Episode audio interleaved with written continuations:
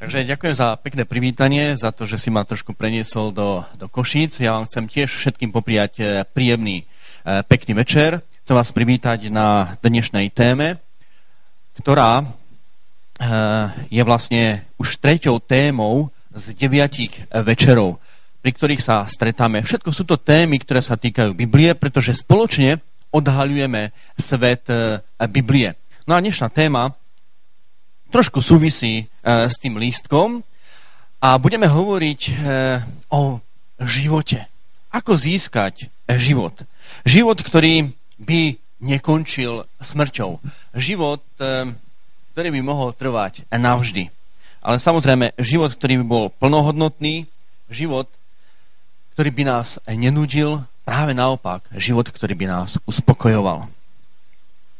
Včera sme končili tým, že sme hovorili o najdôležitejšej osobnosti v dejinách eh, sveta o Ježišovi Kristovi. A dnes v tejto téme budeme pokračovať, pretože tým kľúčom, kľúčom k životu je práve Ježiš Kristus. Ale začneme na zemi. Preniesme sa do roku 2001 do Salvadora. Do Salvadoru, kde v roku 2001 vo februári bolo obrovské zemetrasenie. Otrasy, ktoré tam nastali, v jednom okamihu zabili 3000 ľudí, ďalšie tisíce ľudí zostali bez domova, pretože všetky výškové budovy sa zrútili, poškodené boli úrady, boli poškodené školy a tisícky ľudí a stovky ľudí zostali pod troskami. Okamžite po zemetrasení sa rozbehla samozrejme záchranná akcia. Všetci záchranári sa snažili nájsť zasypané obete tohto nešťastia. Pracovali neúnavne, vodne i v noci. Ale podarilo sa im zachrániť už iba pár, pár ľudí. Po štyroch dňoch nepretržitého prehľadávania ruín už chceli s tým všetkým skončiť, keď eh, jeden z, zo záchranárov objavil ruku. Polovica ruky trčala eh, zo zeme. Na veľké prekvapenie všetkých záchranárov tá ruka sa zrazu pohla. Najprv sa zľakli, ale potom um, začali horúčkovito odhrabávať všetky tie ruiny, aby sa dostali k človeku, na, ktorý bol zasypaný pod uh, sutinami. A na ich veľké prekvapenie po štyroch hodinách vyhrabali z trosiek muža v strednom veku. Bol nažive. Tak ho zobrali hneď do nemocnice a keď sa trošku zotavil, tak prvá otázka bola, čo vám pomohlo prežiť 4 dní bez jedla, bez vody, pod sutinami v absolútnej tme. A ten eh, muž, keď naozaj prežil v ťažkých podmienkach, jeho odpoveď bola jednoduchá a stručná. Chcel som žiť. Lapal som po dychu a veril som, že príde pomoc, pretože som chcel žiť. To bolo to, čo pomohlo tomu mužovi prežiť. Túžba žiť. A toto je asi najsilnejšia túžba v živote, v našom živote. Túžba prežiť. Put seba záchovy je tým najsilnejším púdom, tou najsilnejšou túžbou každého, každého človeka. A práve o tejto túžbe dnes budeme hovoriť. Táto túžba po živote sa prejavuje práve pri každej katastrofe. Vždy, keď je život ohrozený, tak sa ľudia púšťajú do tých najnepravdepodobnejších a najnebezpečnejších záchranných akcií, len aby zachránili nejakého človeka. Len aby zachránili toho, ktorý je v nebezpečenstve života. Nezáleží na tom, či je to dieťa, či, to, či je to dospelý, či je niekto v studni, v bani, či ide o stovky ľudí alebo o jednotlivca. Keď ide o záchranu života, tak e, k tomu pripojí, k tomu sa pripojí každý. Každý pridá svoju ruku k záchrane. Každý je ochotný pomôcť. Či už je to človek na skalách, či už je to človek pod sutinami po nejakom nešťastí. Môžeme sa spoľahnúť, že keď ide o záchrannú akciu, vždy sa nájdú ľudia, ktorí radi pomôžu. Pretože keď ide o život, tam si každý uvedomuje, že toto najhodnotnejšie a najcennejšie, čo máme. Avšak, napriek e, tomu je tu skutočnosť, o ktorej nikto z nás nepremýšľa veľmi rád. A to je skutočnosť, že náš život skôr alebo neskôr skončí. Každý z nás je v nebezpečenstve. A to nie len v nebezpečenstve nejakého úrazu, nebezpečenstve nejakej katastrofy, ale na každého z nás čaká smrť. Každý z nás má už skôr alebo neskôr pripravené miesto na nejakom cintoríne. Prečo je to tak? Biblia to vysvetľuje veľmi jednoducho krátkou, krátkým výrokom. A poštol Pavol hovorí, lebo mzdou hriechu je smrť. Biblia veľmi otvorene hovorí o smrti. Nezatvára pred ňou oči. Pretože vie, že je to náš problém. Pretože vie, že v nás je naozaj túžba po živote. A keď my premýšľame o smrti, veľa toho, čo žijeme, o čo sa snažíme, ako by začalo strácať zmysel a význam. A Biblia hovorí, že príčinou smrti je hriech. Môžeme povedať, že hriech je jedovatá a veľmi smrtiaca záležitosť. Je to jed. Hriech je ničivý. Prečo? Pretože nás oddeluje od zdroja života. Oddeluje nás od Boha, ktorý nás stvoril. A najhoršie, a najhoršie je, že sa to týka nás všetkých. Je, hriech je naozaj jedovatá, smrtiaca a zároveň aj ničivá záležitosť. Volám sa Jan a mám 30 rokov a som gambler a alkoholik. Som šťastne ženatý a mám vytúženého syna, ktorý má dva týždne. Abstinujem už 16 mesiacov. Takto začína spoveď muža, ktorý bol 11 rokov závislý na alkohole a na automatoch. Je to jeden z mála príbehov, ktorý skončil naozaj šťastne. Tento muž mal šťastie, že jeho snúbenica ho neopustila. Vydržala s ním tých 11 rokov. Mal šťastie na to, že mal otca, ktorý bol ochotný za neho zaplatiť dlhy. A mal šťastie v živote aj v tom, že nakoniec išiel na liečenie a to liečenie mu pomohlo. A dodnes si uvedomuje, že stále je gamblerom a alkoholikom, ale abstinujúcim. Hriech je jedovatá a smrtiaca záležitosť. Odbíja mi 15, ale obávam sa, že mi, to dl- že mi dlho odbíjať nebude. Začalo sa to nevidne. Ako asi pri väčšine podobných záležitostí. Najprv som začala s cigoškami, potom prišla Mariška a potom aj niečo tvrdšie. Všetci kážu, že je to akési škodlivé. A čo ja neviem, čo všetko. Ale to nepoznáte ten bombový pocit uvoľnenia. Doslova lietam. Viem, že si poviete, že si to namýšľam, ale ja to naozaj ovládam. Ja to mám vo svojich rukách. Občas na diske si dám trošku tvrdšie, v škole si šlukne Maríšku, ale to je tak všetko. Potom som nádherne uvoľnená. Dostala som sa na Gimpel. V čom je problém? A prečo som povedala, že o chvíľu zomriem? Lebo aj keď to ovládam, aj keď to mám pod kontrolou, vôbec mi nebude vadiť, ak budem závislá, vôbec mi nebude vadiť, ak zomriem. Nenávidím svoje telo, nenávidím samu seba. Prečo? Mala som 13 rokov a môj chalan ma znásilnil. Nikto o tom nevie, len moje cigarety. Naši by ma asi zavreli do izby, či odviedli k psychiatrovi. To by však nemalo zmysel. Ja som so svojím životom spokojná. Hriech je naozaj jedovatá a smrteľná záležitosť. Hriech je ničivý, pretože nás oddeluje od zdroja života a dá nám zabudnúť na to, čo je skutočný život. A najhoršie je, že sa to týka nás všetkých. Netýka sa to len ľudí, ktorí podľahli takýmto silným závislostiam, ale hriech sa dotýka každého jedného z nás. Biblia to opäť opisuje veľmi jednoduchými slovami, lebo všetci zrešili a nemajú slávu Božiu. To sú slova Apoštola Pavla. A potom pokračuje. Nie je to spravodlivého ani jedného. Nie je nikoho rozumného, kto by hľadal Boha. Všetci sa odklonili, nie je nikoho, kto by robil dobro. A Pavol potom opisuje, čo to prinieslo. Čo priniesol ten hriech, ktorý sa udial na začiatku. On to opisuje takto.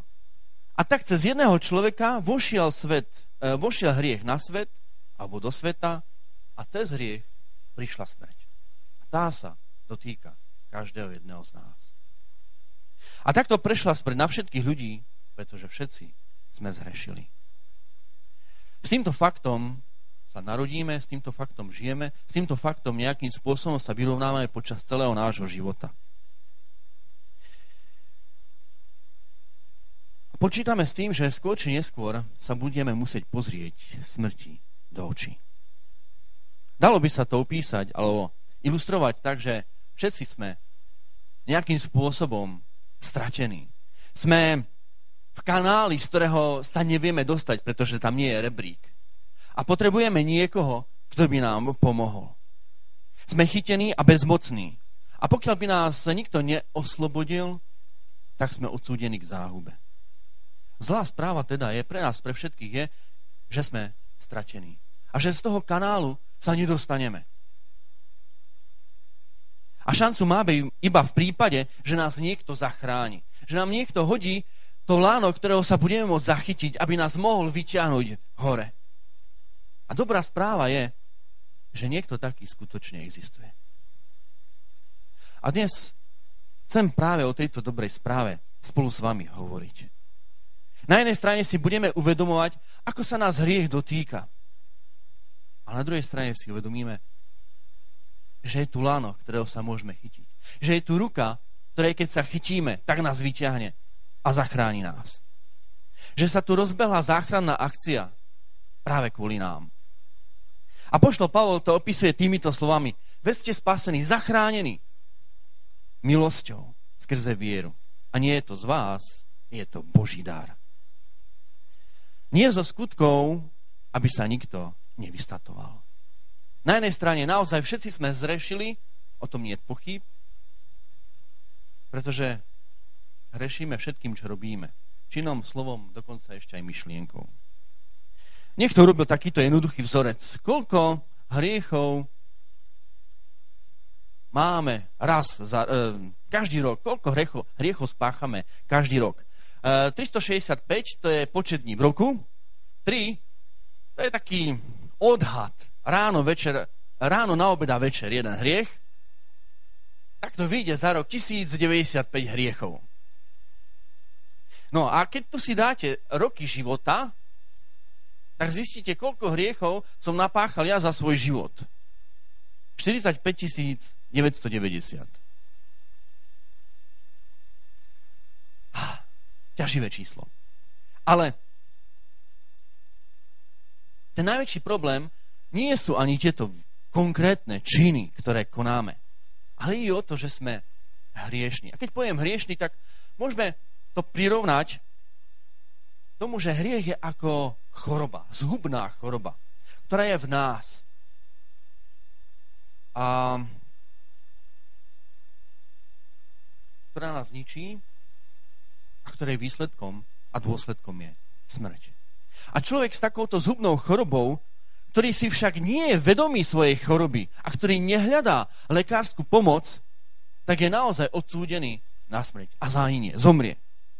A to je vlastne osud každého jedného z nás, každého hriešnika, ktorý si neuvedomuje svoj duchovný stav a nehľadá, nehľadá pomoc.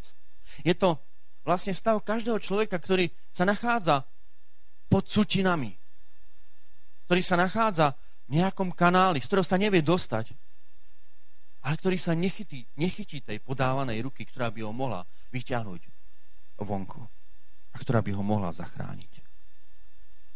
Biblia proroka Izajáša opisuje tento zvláštne a niekedy až nepochopiteľný stav nás ľudí týmito slovami. Sú to naše viny, čo sa stali prekážkou medzi vami a vašim Bohom. Niečo nás oddeluje od Boha. A to až tak, že strácame put seba záchovy. Boh je naozaj zdrojom všetkého života. Ale zároveň, ak my sa toho zdroja nechytíme, tak spejeme k smrti. A včera sme si hovorili o tom, že na jednej strane Pán Boh povedal, čo je dôsledkom hriechu. Že je to smrť, ale zároveň nám dal aj nádej na záchranu, na život. A to je tá dobrá správa. Dal nám nádej na spasenie. Na jednej strane naozaj mzdou hriechu je smrť, ale darom Božej milosti je väčší život v Ježišovi Kristovi, našom pánovi. Skúsme sa trošku pristaviť pri začiatku tohto verša. Mzdou hriechu je smrť. Možno súčasným jazykom povedané, dôsledkom hriechu je smrť. To, čo sa stalo, to, čo sa deje v našom živote, to, čo si môžeme uvedomiť, je, že smrť to nie je trest Boží. Rakovina je trest za fajčenie? Áno, dá sa to aj obrazne takto povedať, ale nemôžem povedať, že rakovina je Boží trest za to, že ja fajčím. Je to proste prirodzený dôsledok toho, že si zadechtujem celé pľúca. A tak smrť dôsledkom fajčenia naozaj nie je Boží, Boží trest. Je to podobné, ako keď eh, tro, trolejbusu spadnú troleje. Zastane. Pretože sa odpojil od energie nemôže ísť ďalej. Ak ja sa odpojím od zdroja života, tak takisto zomieram. Tento laser svieti, pretože má zdroj.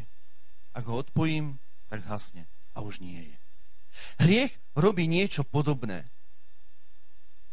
Hriech nás odpája od zdroja života.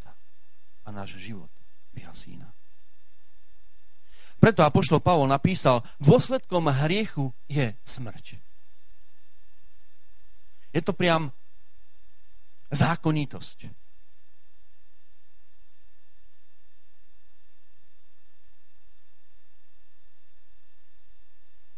Je to zákonitosť? Je? Gravitácia. A funguje. Ďakujem, že si to chytil.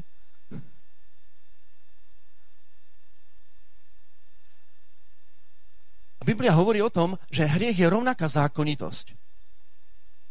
Skôr či neskôr hriech prináša do nášho života smrť. Nemôžeme sa tomu vyhnúť. Na druhej strane, Biblia nás ubezpečuje o tom, že je tu východisko. Že je tu niekto, kto nás takto zachytí. Že nemusíme dopadnúť na zem. Darom Božej milosti je väčší život v Ježišovi Kristovi našom pánovi. Ale čo je na tom najkrajšie, je, že je to dar. Smrť je dôsledok, mzda, ale život je dar. Je to dar, ktorý si nemôžeme nejakým spôsobom zaslúžiť, ani kúpiť, ani získať nejakými svojimi dobrými skutkami. I keď ľudia sa o to pokúšajú. Počuli ste už o ľuďoch, ktorí chodia takýmito topánkami? Áno. A nielen, že na nich chodia, niektorí na tom ležia, sedia, dokonca spia. Väčšina ľudí verí, že my ľudia môžeme získať dar odpustenia alebo Božej priazne či väčšného života vtedy, ak budeme robiť či už dobré skutky, alebo keď budeme mučiť svoje tela. A tým dosiahneme alebo sa priblížime k Bohu a získame jeho priazeň. Iní skúšajú získať Božiu priazeň tak, že bičujú svoje tela alebo si, ich, alebo si prepichujú kožu ostrými predmetmi. Iní zase chodia po žeravom uhlí a snažia sa získať tú Božiu priazeň rôznymi nezvyklými spôsobmi týrania svojho tela a seba samého. Iní veria, že zásluhu alebo zásluhy pre budúci život môžeme získať tým, že postavíme nejaký chrám alebo že budeme podporovať svetých mužov. Pre ďalších nie je väčšia radosť alebo lepší spôsob získania Božej priazne to, než putovať do Meky či zomrieť pri obrane svojej viery. A takisto aj my, kresťania, Mnohokrát navštevujeme zhromaždenia, dávame dary, dodržujeme pravidlá a prikázania, pretože sa domnievame, že takto môžeme získať Božiu priazeň a zaslúžiť si väčší život. Ale je to vôbec možné? Je vôbec možné, aby sme my, ľudia, podplatili Boha prostredníctvom nejakého fyzického trestu alebo láskavými činmi, aby nám Boh odpustil a daroval nám väčší život. Naozaj, väčší život to nie je celkom tak, ako pri športe. Proste zabehnem najrýchlejšie, tak získam zlatú medailu. Je to dar. Dar, ktorý môžem iba prijať. A poštol Pavol to ešte opisuje týmito slovami. Veď ste spasení milosťou skrze vieru. A to nie je z vás, ale je to naozaj Boží dar. Dar, ktorý môžem iba prijať. Nie zo skutkov, aby sa niekto nevystatoval. Ja som rýchlejší, ja som silnejší, ja som lepší. Ak je to dar, nikto sa nemôže vyťahovať. Nemôžeme zachrániť seba samých svojimi vlastnými skutkami. Môžeme byť len závislí na Božej priazni, láske a záujme. Keby sme tento, keby sme Boží priazeň mohli získať inak, tak už by to nebol dar.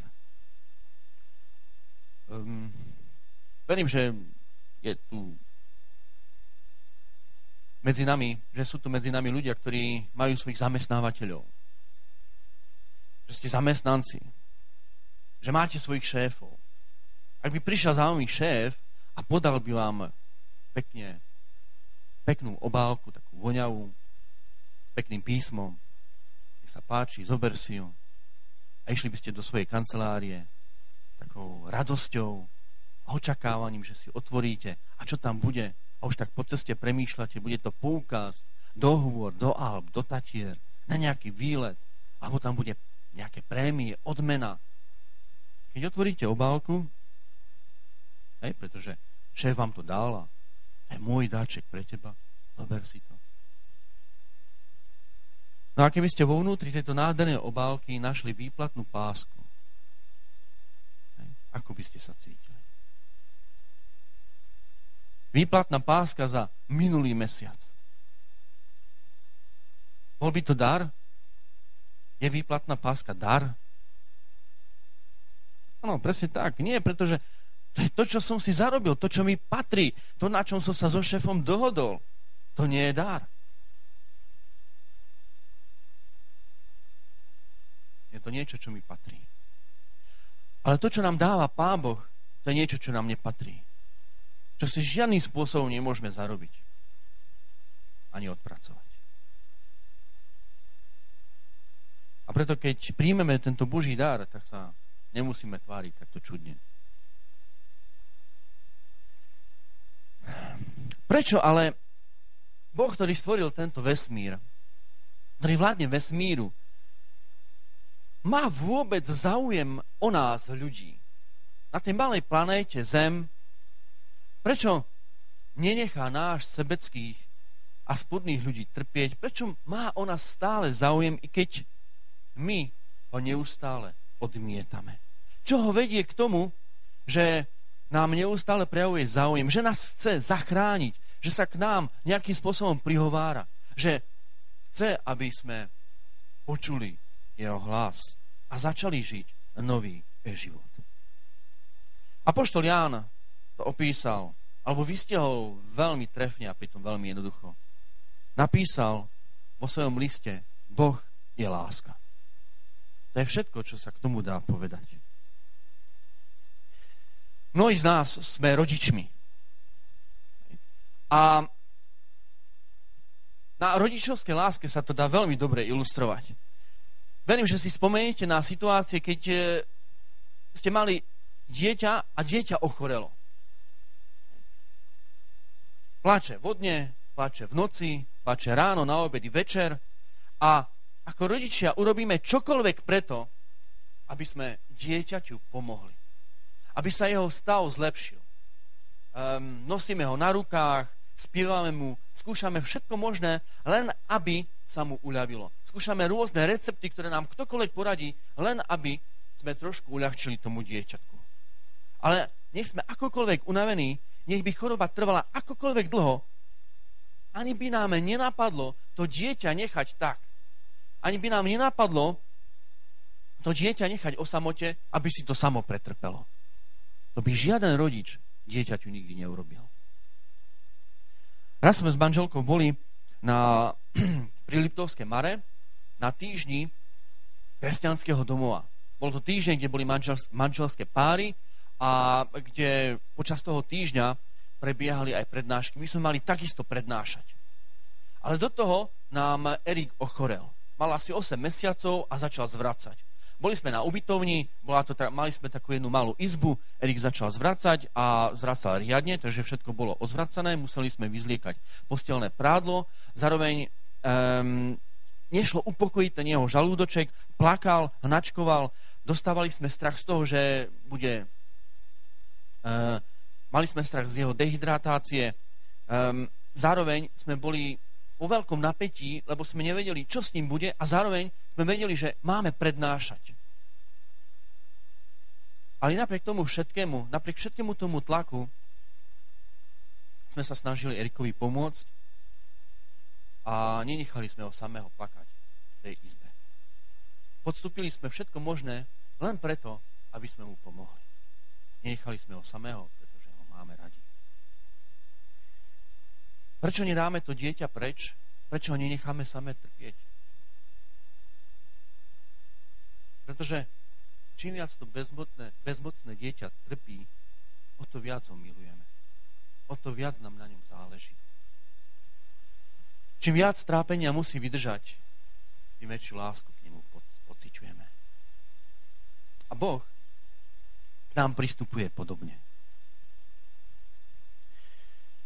Jeho deti na planéte Zem ochoreli hriechom. Bolesť a utrpenie v dôsledku tejto choroby spôsobujú, že Boh nás miluje stále viac a viac. Nech už by sme trpeli chorobou hriechu akokoľvek silno, o to väčšia láska Božia bude k nám. Biblia tento Boží postoj k nám ľuďom opisuje týmito slovami. Pán Boh je zhovievavý, lebo nechce, aby niekto zahynul, ale chce, aby sa všetci dali na pokánie. Aby všetci prijali jeho lásku. Aby všetci pochopili, ako nás má veľmi on rád. A že naozaj nie je nič na tomto svete, čo by ho odradilo od toho, aby nám pomohol. Biblia hovorí o tom, že Boha nikdy ani len nenapadlo nás opustiť. Nechať nás samých. Nechať nás tak. Boh sa nás nikdy nechce vzdať. Biblia potvrdzuje, že nás Pán Boh nenechá zomrieť a trpieť v dôsledku našej zbury. Nezávisle na tom, aký sme dobrí alebo zlí, nás Pán Boh miluje a chce nás zachrániť isto nás nechce nechať zomrieť. Takže aké je východisko, aká je cesta von z tohto všetkého? Na jednej strane si naozaj uvedomujeme, že trpíme chorobou. A ak si niečo nebudeme robiť, tak tá choroba bude mať na nás zničujúci vplyv. Pán Boh našiel riešenie. A to riešenie je v Ježišovi Kristovi. Ježiš Kristus prišiel na túto zem práve preto, aby nám ukázal veľkosť Božej lásky. Bol ochotný podstúpiť čokoľvek, aby sme my ľudia pochopili, videli, precítili Božiu lásku. Ján to vysvetľuje nasledovne. Veď Boh tak miloval svet, že dal svojho jednorodeného syna. Aby nezahynul nik, kto verí v Neho, ale naopak mal väčší život. Boh chce darovať väčší život každému z nás.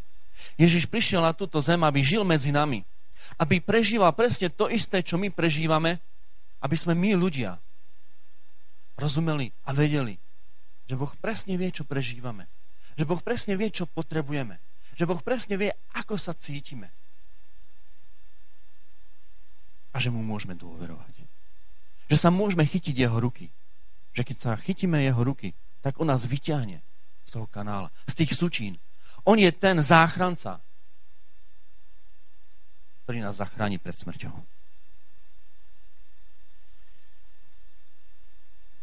A pošto Pavol túto situáciu opísal týmito slovami. Lebo ako neposlušnosťou jedného človeka sa mnohí stali hriešnikmi. Lebo, alebo inými slovami, lebo ako chybou jedného človeka sa mnohí dostali do problémov, mnohých zasypali sutiny, tak aj poslušnosťou jedného sa mnohí stanú spravodlivými. Tak práve prostredníctvom toho jedného mnohí z tých sutín budú zachránení a vyťahnutí.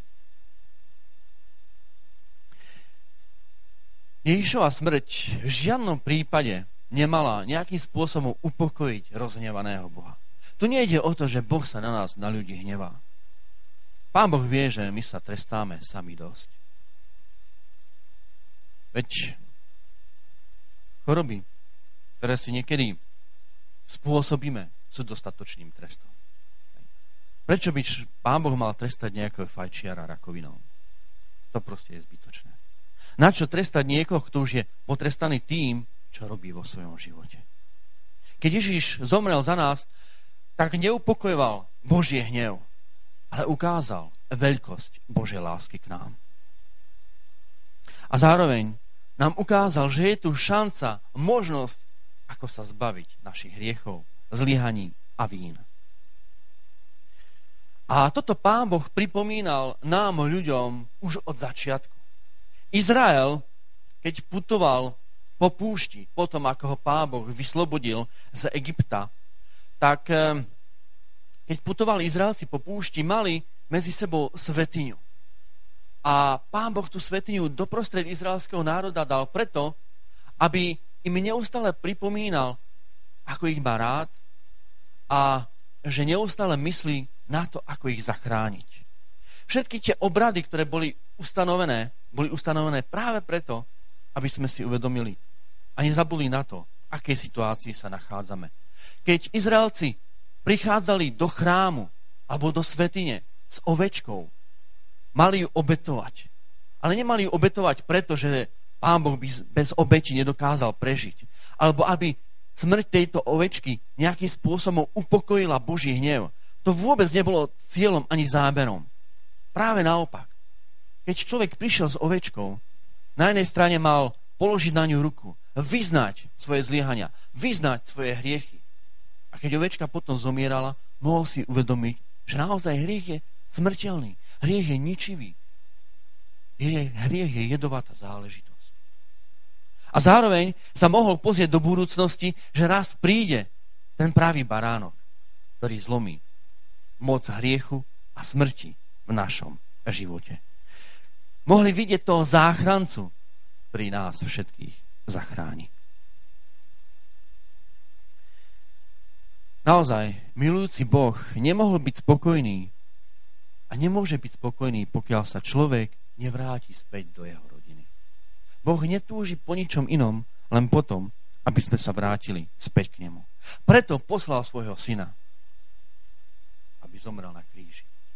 Aby sme pochopili, videli, precítili túto jeho túžbu. A túžili potom byť opäť späť v Božej rodine. A pošlo Pavol hovorí, veď milosťou ste spasení skrze vieru. Sú to jednoduché slova a na tieto slova sa pýtal jeden žalárnik.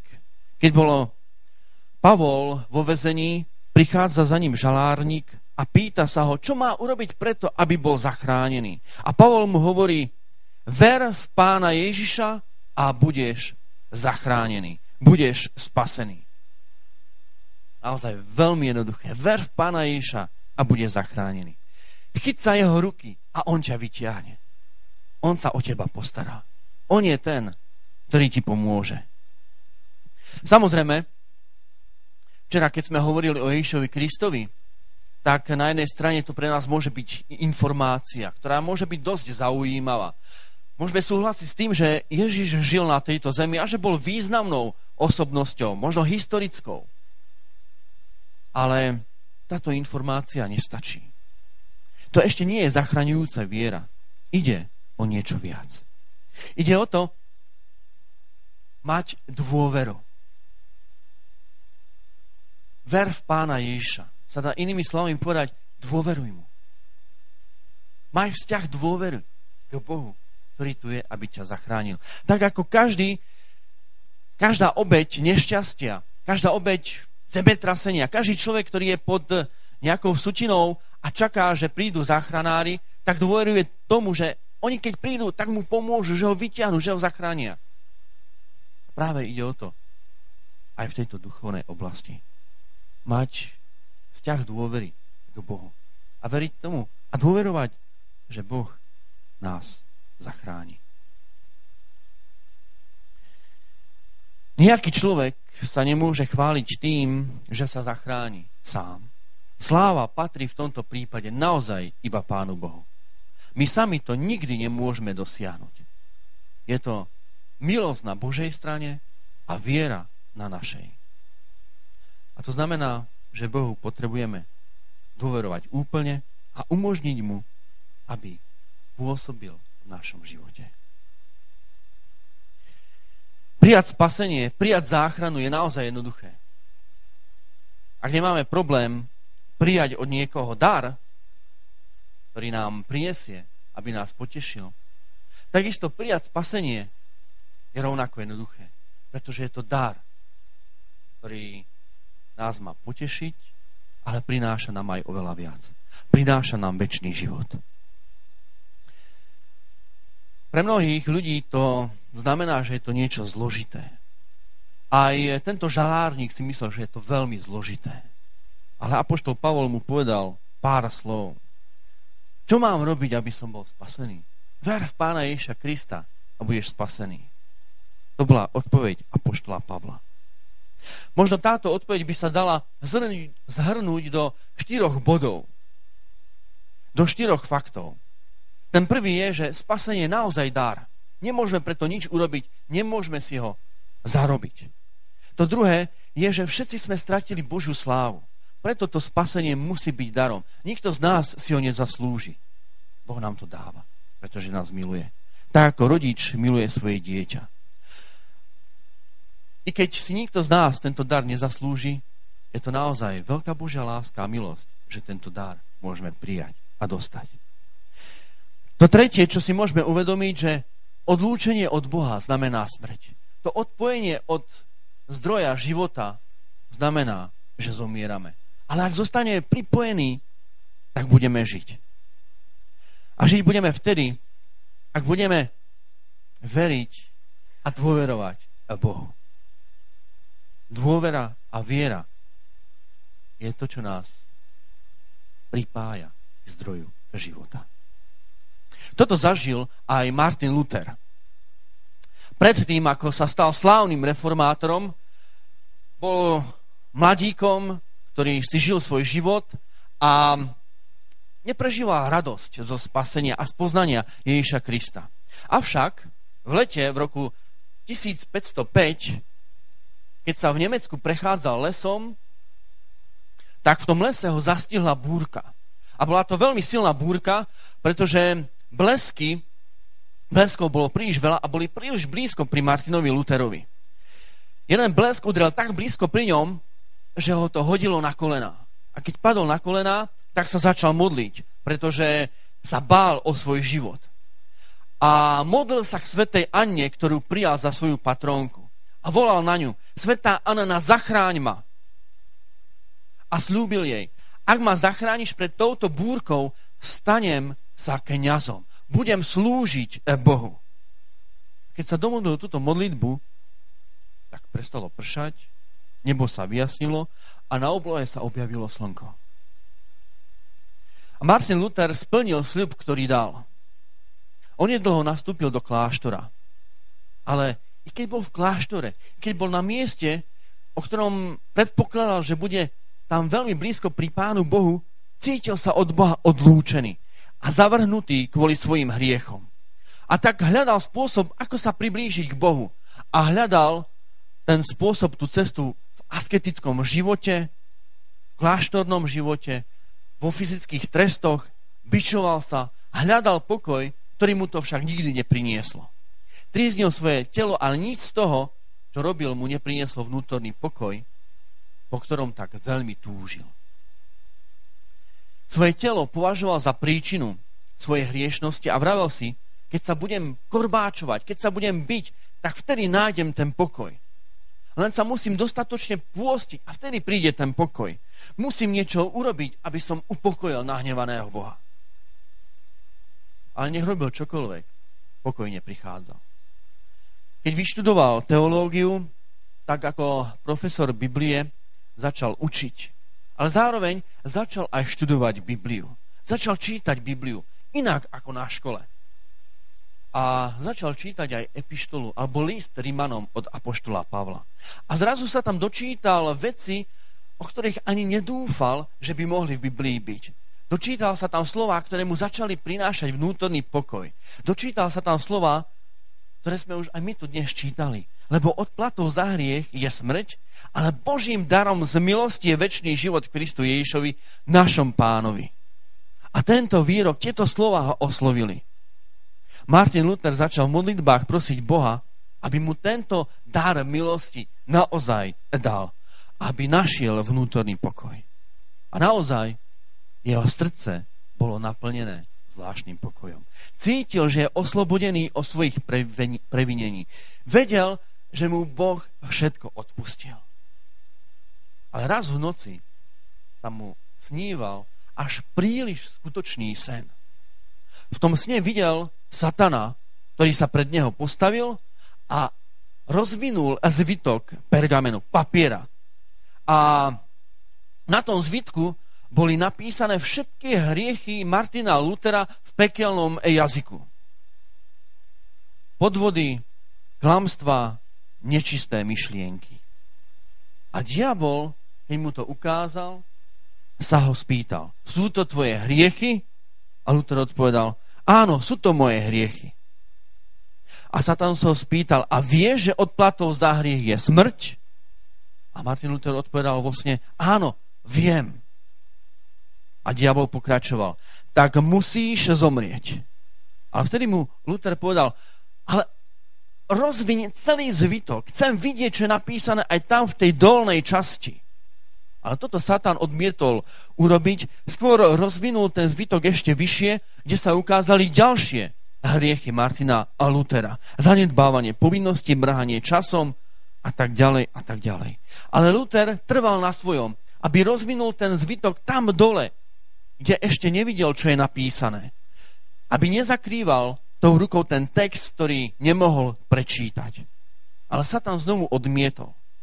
A tak ho Luther vyzval v mene Ježiša Krista, v mene pána Ježiša Krista, ktorý za mňa trpel a zomrel, odsúňu ruku z toho textu. A vtedy sa Satan zachvel a odišiel. A vtedy Martin Luther uvidel, čo je tam napísané a bolo tam napísané, krv Ježiša Krista očistila Martina Lutera od všetkých jeho hriechov.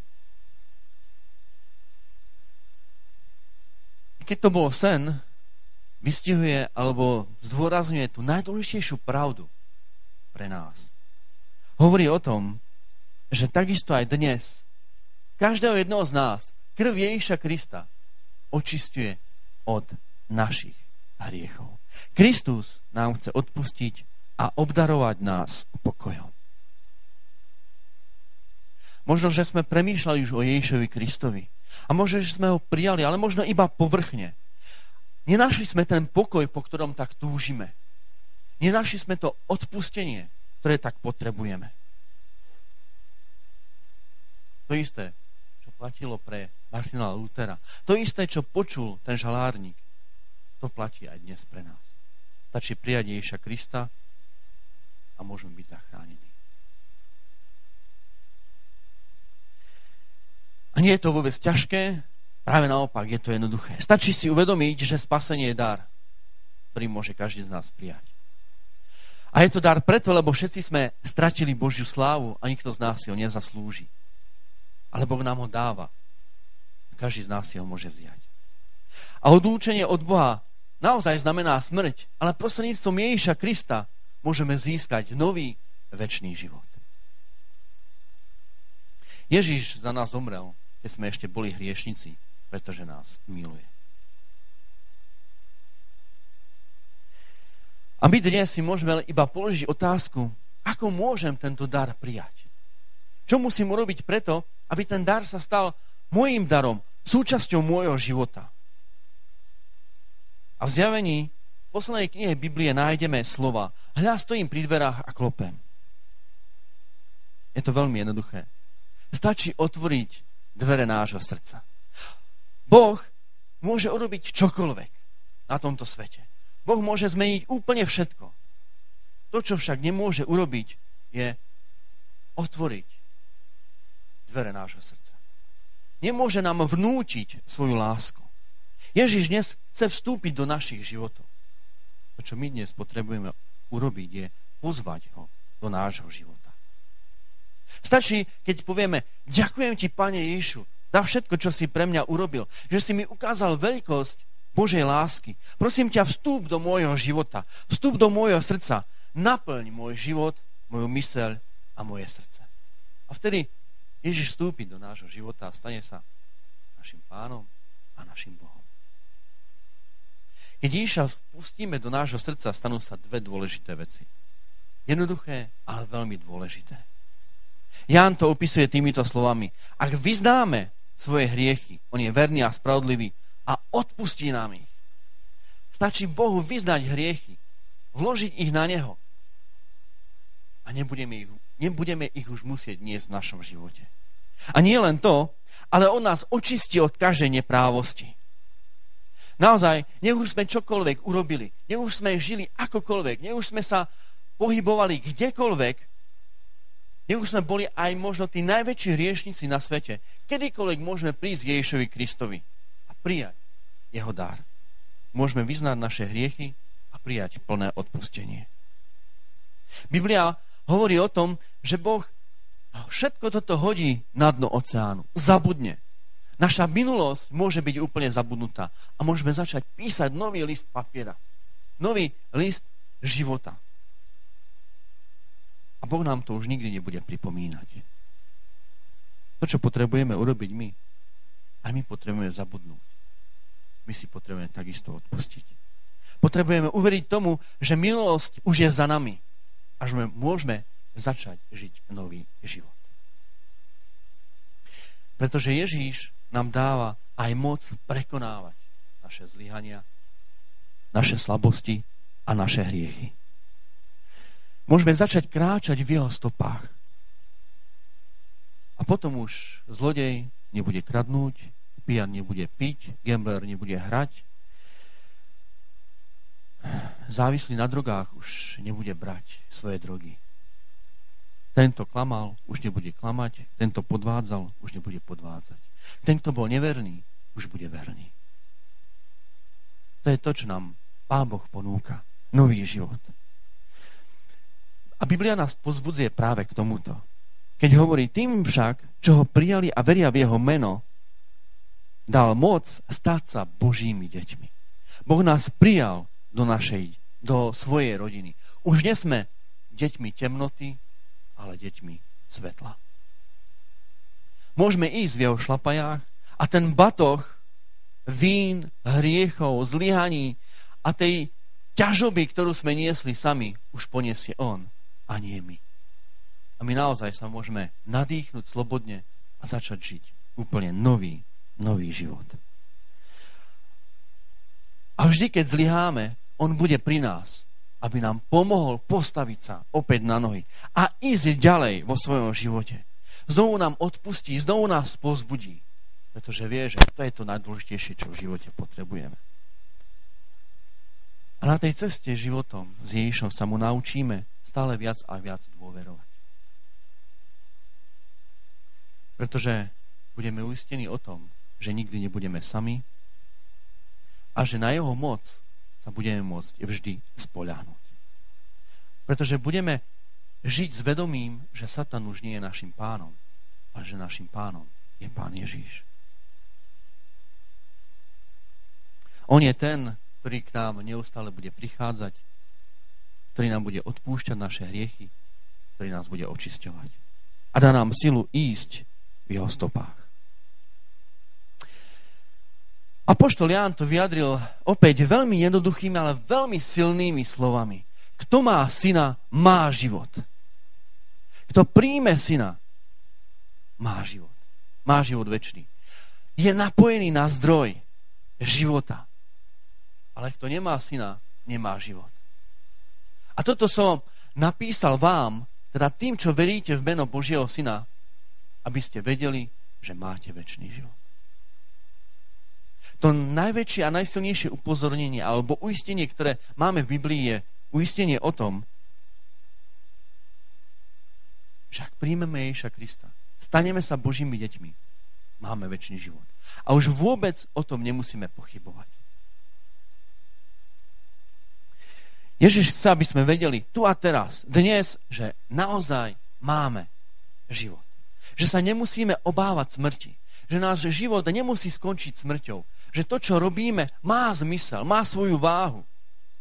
Nie je to prázdne a bezcenné. Pretože tu a teraz môžeme prijať istotu nášho spasenia. Stačí pozvať Jejíša do nášho života, do nášho srdca.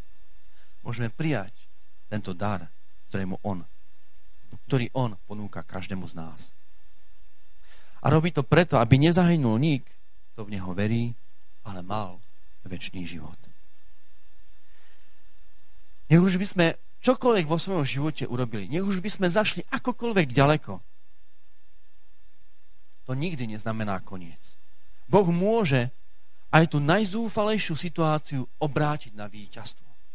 Žiaden život nie je taký zlý, žiaden hriech nie je taký veľký, aby ho Kristus nemohol odpustiť a dať nám novú príležitosť.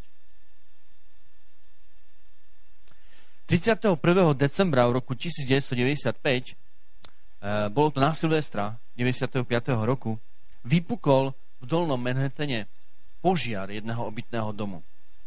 A hasičov, ktorí išli na toto miesto, viedol skúsený hasič John Clancy. A každý vedel, že dom, ktorý horí na tom Dolnom Manhattane, ten e, obytný dom bol útočiskom bezdomovcov. Bol to drogový brloch. Bezdomovci tam mali dočasný domov, ľudia tam chodili preto, aby si mohli dať svoju drogu. Keď hasiči prišli tomuto obytnému domu, hneď im bolo jasné, že ten oheň sa šíri tak rýchlo a už je tak ďaleko, že ten dom nemô- že oheň už nemôžu uhasiť. Už ho nemôžu dostať pod kontrolu. A tak jediná otázka znela, nezostal niekto v objekte je niekto ešte vo vnútri. A tak John Clancy a jeho kolegovia vošli do domu a rozhodli sa nájsť nejakého človeka. Chceli prezrieť celý dom, či náhodou tam niekto nie je. Aby prípadnú obeď ešte zachránili. Avšak keď vošli dovnútra zistili, že celý dom je plný dymu, viditeľnosť bola takmer nulová. Hasiči riskovali život, aby našli tulákov, ktorí tam mohli byť zatúlaní, alebo našli nejakého človeka, ktorý možno bol na drogách a ktorý si ani neuvedomoval, čo sa momentálne okolo neho deje. A keď hasiči vošli dovnútra, tak e, okamihu sa strop druhého poschodia zrútil na nich. A pod e, jeho troskami zostal uväznený práve John Clancy. Jeho kolegovia sa ho hneď snažili vyslobodiť. Eh, odhádzali ruiny, horiace trámy, bojovali s ohňom, bojovali s časom. A keď sa mi ho konečne podarilo vyťahnuť von, bolo už neskoro. Ich kolega bol mŕtvý.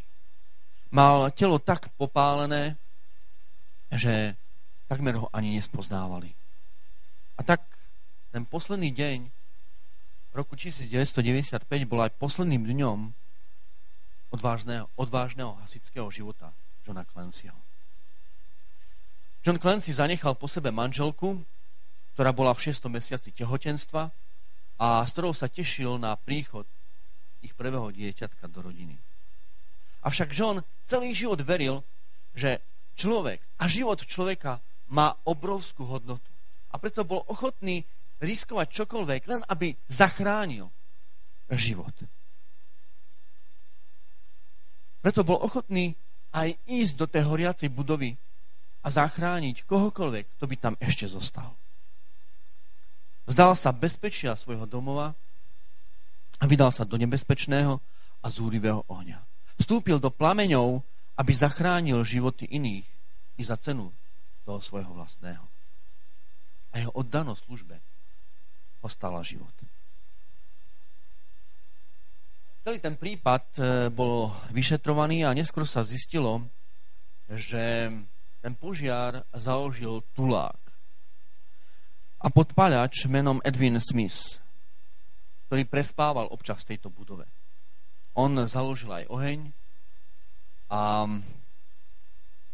realitou sa stalo to, že John sa pokúšal zachrániť život toho, kto ten oheň založil. John Clancy dal svoj život za podparača. Tento príbeh je peknou ilustráciou toho, čo robí Ježiš pre nás. Čo je ochotný urobiť Ježiš pre človeka. Ježiš bol ochotný opustiť bezpečie svojho domova a prísť do tohto sveta. Preto, aby zachránil nás ľudí. I napriek tomu, že sme zapálili oheň hriechu na tomto svete, svojimi hriechmi, chamtivosťou, klamstvom, vraždami, tak Kristus zomrel, aby sme my mohli žiť. Ježiš prišiel, aby nás zachránil, aby nás vyťahol z týchto plameňov, aby sme mohli žiť, aby sme nezhoreli. A dnes Ježiš počúva a čaká, kedy mu otvoríme dvere svojho srdca. Kedy ho pozveme do nášho života. Naozaj, Ježiš môže urobiť čokoľvek, ale nemôže otvoriť dvere nášho srdca. Tie dvere môžeme otvoriť iba my. A on rád vôjde, ak ich otvoríme.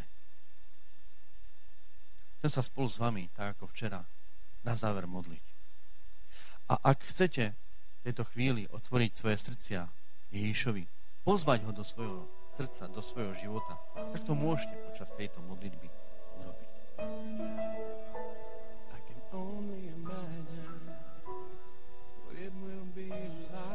Milý Bože a Otče, uvedomujeme si, že sme hriešnici a že potrebujeme Tvoju pomoc.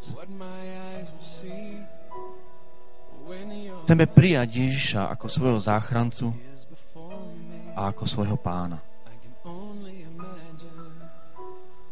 Chceme odpovedať na jeho klopanie a chceme ho pozvať do svojho srdca práve teraz. A chceme ťa prosiť, aby si nám odpustil každý hriech, ktorý sme kedy spáchali. Aby si očistil naše srdcia. Naozaj túžime potom, aby Ježíš prišiel do nášho srdca, aby ho umil, aby ho očistil a pomohol nám žiť pre Neho.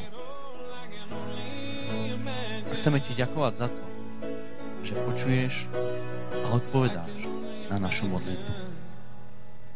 V Ježišovom mene ti za to ďakujeme. Amen.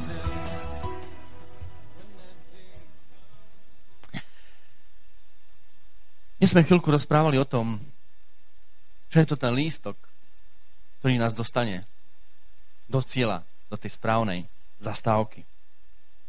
A naozaj to nie je tak, ako v mestskej hromadnej doprave. Ten lístok si nemusíme kúpiť, stačí ho prijať od toho, kto nám ho dáva. Chcem vás pozvať ehm, o týždeň, v piatok, na tému, ktorá sa volá návrat do budúcnosti alebo proroctva z minulosti budeme premýšľať o biblických proroctvách, ktoré práve hovoria o budúcnosti. Ako Biblia predstavuje budúcnosť? Ako Biblia predstavuje tú zastávku, e, ku ktorej smerujeme? Ako Biblia predstavuje tú cestu, po ktorej sa môžeme dostať do tej správnej zastávky. A je to naozaj veľmi zaujímavá cesta, je to zaujímavá púť a preto vás chcem na túto púť pozvať a už dnes sa teším na to, že sa v piatok uvidíme a že spoločne budeme môcť premýšľať nad proroctvami, ktoré nám ukazujú, ako budúcnosť pre nás Boh pripravil. Chcem vám popriať príjemný večer, chcem vám popriať veľa úspechov v novom týždni a chcem vám popriať to, aby naozaj ste v tomto týždni, ktorý je pred vami, dostávali veľa darov, ale zároveň, aby ste dokázali prijať a tešiť sa z daru, ktorý nám Boh dáva, z daru väčšného života. Pekný večer, dovidenia, uvidíme sa v piatok.